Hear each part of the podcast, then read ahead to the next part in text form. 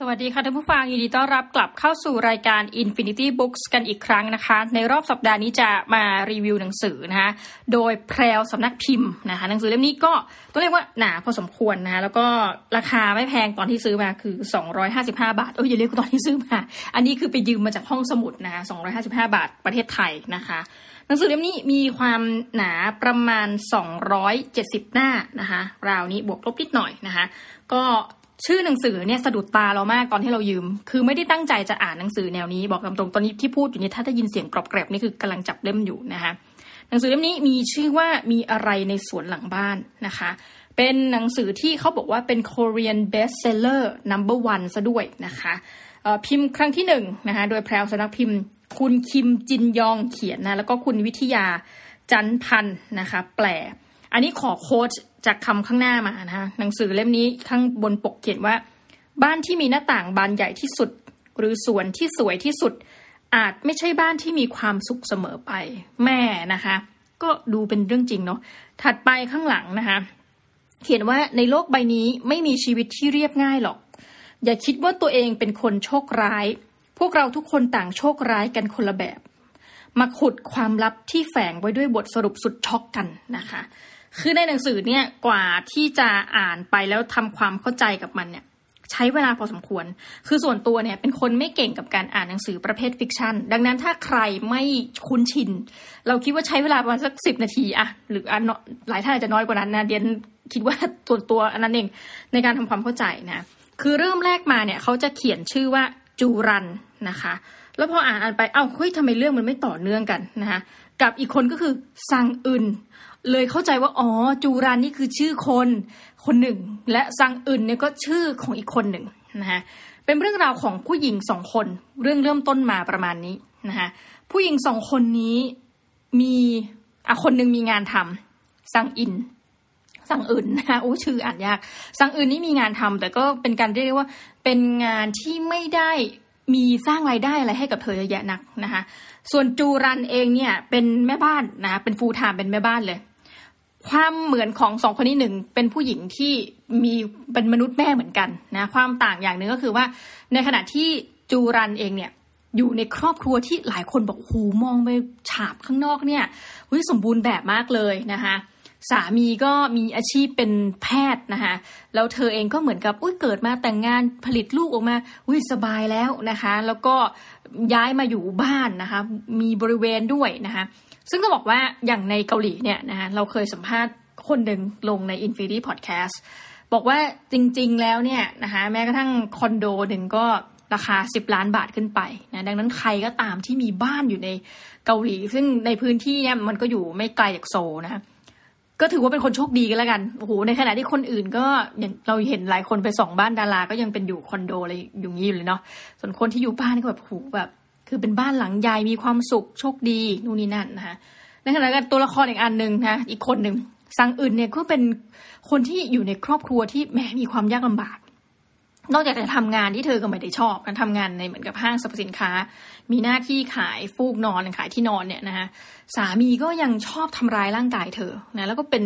ในเรื่องก็สรุปจากมุมมองของแต่ละผู้หญิงแต่ละคน ในเรื่องเนี่ยมันจะพูดถึงความคิดของผู้หญิงแต่ละคนนะแล้วก็แบบเป็นเสียงอื่นๆเนี่ยเสียงอินเสิร์ตเข้ามาคือเสียงกระทบสังอื่นนี่ก็มีความรู้สึกว่าเฮ้ย ผู้ชายเนี่ยห่วยนะคะคือนอกจากทำลายร่างกายเธอนะ จริงๆที่เธอทนมาเพราะว่าเธอท้องนะก็คือท้องแล้วก็ไม่รู้จะยังไง ก็ต้องอยู่กันต่อไปอะไรเงี้ยอยากเลิกเหมือนกัน แต่ว่าถ้าคิดว่าถ้าไม่ท้องก็คงไปละนะคะเรื่องของเรื่องก็คือว่า ตอนแรกสุดเลยเนี่ย จูรันก็พอมีบ้านใช่ไหม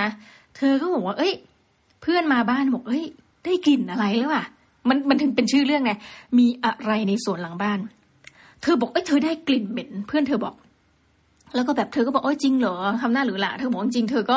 ได้กลิ่นนั้นมาแล้วแต่เธอก็ไม่รู้ว่ามันมาจากไหนนะแต่มันมาจากทางสวนหลังบ้านของเธอนี่แหละนะเธอก็คือพอเพื่อนมาเอาจริง ๆ วันนั้นเธอก็เหมือนกับปิดพวกหน้าต่างนะไม่ให้เพื่อนได้กลิ่น แต่ว่าคล้ายๆ กับกลิ่นมันก็คงลอยเข้ามาจนได้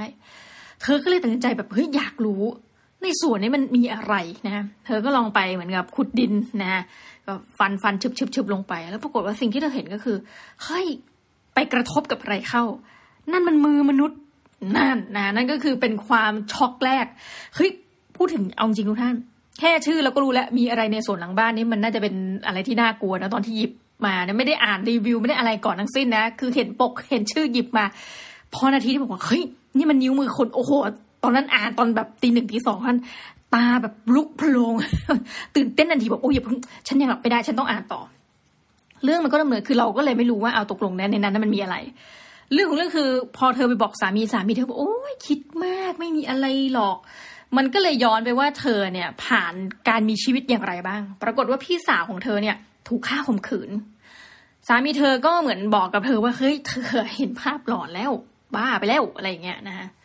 ส่วนสังอื่นเนี่ยเรื่องมันก็เริ่มต้นขึ้นแบบว่าสามีเสียชีวิต อ้เธอก็ร้องไห้โอ้ตายแล้ว เธอกำลังท้องอยู่แล้วจะทำยังไงนะสามีก็เป็นคล้ายๆกับอีกเสาหลักหนึ่งอะในการหาเลี้ยงชีพ แล้วก็ในบริษัทของเธอที่เธอขายฟูกขายที่นอนเนี่ย ถ้าเกิดว่ารู้ว่าท้องเขาก็ไม่เก็บพนักงานไว้ก็คือให้ลาออกทำไปทำมาปุ๊บนะคะก็เรื่องก็มาเฉลยว่า อะนี่ spoil แล้วนะ เรื่องก็มาเฉลยว่าแต่มันก็เป็น intro เรื่อง เธอเป็นคนฆ่าสามีนะคะ ซึ่งสามีเธอเนี่ยดันไปมีความเกี่ยวพันกับสามีของจูรัน แล้วเรื่องมันก็จะดำเนินไปเรื่อยๆทุกท่านมันเหมือนกับเป็นต้องบอกว่าหนังสือเล่มนี้มีความก็ไม่ถึงกับเป็นนิยายสืบสวนสอบสวนนะมันมีกึ่งหนึ่งกับความเป็นอย่างนั้น อีกประเด็นก้อนหนึ่งก็คือพูดเรื่องครอบครัวนะแม้หลังๆมานี้เราสึกว่าอ่านหนังสือประมาณเนี้ยมันกลายเป็นเรื่องหนังสือเกาหลีหนังสือญี่ปุ่นเนี่ยนะคะเจลิทเคลิททั้งหลายเนี่ย กลายเป็นเรื่องที่มีความเกี่ยวพันกับความสัมพันธ์ของคนในครอบครัวทั้งนั้นเลย ไม่ว่าจะเป็นการพูดถึงลูกชายของจูรันที่แบบไม่กี่บแดมกับโลก มีความอิกโนเรนต์นะคะแบบใส่แม่แล้วก็รู้สึกว่าแบบเออพ่อพูดอะไรเนี่ยเชื่อพ่อมากกว่าเชื่อแม่นะซึ่งตอนแรกเราก็คิดว่าเอ๊ะมันก็คงเป็นเรื่องราวของเออวัยรุ่นทั่วไปหรือเปล่า แต่ต่อมามันก็จะเฉลยของมันเองนะว่าเอ๊ะทำไมลูกชายถึงมีลักษณะพฤติกรรมแบบนั้นทำไมถึงเก็บตัวทำไมทำไมทำไมนะ คือในเรื่องเนี่ยเอาจริง ๆ ฉากตกใจ scene อ่านแล้วตกใจมีแค่ scene scene นิ้วมือของคนที่ขุดไปเจอพอดีนะ scene เดียว แต่ถามว่าหลังจากนั้นมันระทึกขนาดนั้นไหมคือมันก็อยากรู้ทุกท่านแต่มันไม่ได้แบบโอ้โหอ่านแล้วแบบขนลุกมันจะมีหนังสือบางประเภท บางเล่มนะคะคือจะมีบางช่วงที่ตัวเองอ่านหนังสือแบบ เออสืบสวนสอบสวนยอมรับว่าหนังสือที่ทำให้เกิดสติหลุดจริงๆเนี่ยก็คือหนังสือของสตีเฟนคิงนะคะซึ่งจริงๆนะแพรวอะไรเนี่ยหรือหลายที่แมรี่โกราวด์เนี่ยที่ได้ลิขสิทธิ์สตีเฟนคิงเนี่ยเขาจะเขียนแปลว่าเป็นสตีเฟนคิงนะแต่ว่าส่วนตัวรู้สึกหงุดหงิดต้องอ่านว่าสตีเฟนคิงคือสตีเฟนคิงเนี่ยบางตอนเขียนแล้วทำให้เรารู้สึกถึงความขนลุกอะถึงความรู้สึกโรคจิตความแบบสยองความอะไรเงี้ยแล้วอ่านหนังสือพวกนี้มาก คือถ้าช่วงไหนเป็น season สตีเฟนคิงเราอ่านมาสตีเวนแล้วนะ เราก็จะอ่านแบบสตีเฟนคิงเยอะๆนะ แล้วมันทำให้เราหลอน แต่หนังสือเล่มมีอะไรในส่วนหลังบ้าน บอกเลย อ่านจบไปปุ๊บ สบายมากนะคะ ก็ไม่มีความหล่อในทั้งสิ้น แต่ว่ามันทำให้เห็นถึงสังคมของเกาหลีในอีกด้านหนึ่งนะคะจะเห็นได้ว่าในภาพยนตร์ซีรีส์หลายเรื่องของเกาหลีเนี่ยมันมักจะมาพูดเรื่องความสัมพันธ์ครอบครัวทำไมไม่รู้ท่านหนึ่งนะคะลูกต้องเข้าเรียนในมหาวิทยาลัยดีๆ ไม่งั้นชีวิตจะหาไม่ยิ่งเป็นคนในมาจากชนชั้นสูงนี่ยิ่งต้องมีการแข่งขันนู่นนี่นั่นใช่ไหม หรือว่าความสัมพันธ์ระหว่างพ่อลูกความสัมพันธ์โอ้โหสังคมที่แบบทำไมต้องทำลายนางเอกเบอร์นั้นอะไรเงี้ยนะคะซึ่งมันชวนให้คิดเหมือนกันว่าเฮ้ยสังคมเกาหลีนี่มันเศร้าขนาดเลยเหรอนะจากภาพยนตร์ที่ดูแบบเฮ้ยทำไมบางคนมันไร้น้ำใจจังแม้กระทั่งกับคนตาบอดเลยเลยคือคืออินไปอย่างเงี้ยนะ แต่เราก็คิดเออในขณะเดียวกันภาพยนตร์ไทย ก็เหมือนกันนี่หว่านางร้ายแบบร้ายสุด ๆ ไปเลยอะไรเงี้ยแต่ในชีวิตจริงเราก็ไม่ค่อยได้เจอใครมันอาจจะมีนะก็ยอมรับตรงๆแต่ว่า มันก็ไม่ได้มีใครที่แบบโอ้โหแบบเธอหลุดมาจากละครอะไรเบอร์นั้นนะซึ่งมีอะไรในส่วนหลังบ้านเนี่ย มันก็ไม่ได้ไปแบบโอ้โหซีนละครแม่แต่ว่า ในเรื่องเนี่ยมันพยายามจะปลุกปั่นเราเหมือนกัน พยายามจะปลุกปั่นว่า เอ๊ะเราควรจะเชื่อสามีของจูรันดีหรือเปล่านะฮะคนตายพูดไม่ได้อยู่ละ หรือว่าเราควรจะรู้สึกว่าเอ๊ะตัวละครที่มองว่าเป็นตัวละครแบบร้ายเนี่ยเอ๊ะมันร้ายจริงหรือเปล่านะคือ อันนี้ก็จะเป็นคำถามในระหว่างที่อ่านไป แล้วก็คิดเหมือนกันว่าเอ๊ะตกลงจูรันเนี่ยตกลงนางเพี้ยนหรือเปล่า จนจบเรื่องว่าไอ้ที่แบบนางเห็นไปเองแล้วสามีบอกว่าไม่จริง แล้วก็ลูกชายก็อีกนอนนเพราะว่ากลัวนางหรือเปล่าหรืออะไรแบบนี้นะคะคือสุดท้ายเรื่องมันก็จะเฉลยแบบเอ่อจบแบบไม่ได้ เหมือนดีเอ็นแล้วแบบขึ้นเครดิตแล้วจบแบบนะมันก็เหมือนหนังสือแบบฆาตกรรมทั่วไปที่พอจบแล้วแบบก็ยังสามารถที่จะทำให้เราแบบว่าตั้งคำถามได้นะคะหนังสือเล่มนี้ต้องบอกว่าเวลารีวิวทุกท่าน แม้เวลามันผ่านไปเร็วรีวิวได้แป๊บเดียวเองเพราะว่าสุดท้ายแล้วเราก็ต้อง encourage ให้ทุกท่านไปอ่านหนังสือเล่มนี้ต่ออยู่ดีนะเพราะว่าถ้าพูดมากไปกว่านี้มันก็จะเป็นการเหมือน spoil ตั้งแต่ต้นเรื่องจนจบนะซึ่งแน่นอนว่าแพรวจะต้องแพรวสำนักพิมพ์จะต้องไม่ happy นะคะอันนี้ยืมมาจากห้องสมุดเหมือนเดิม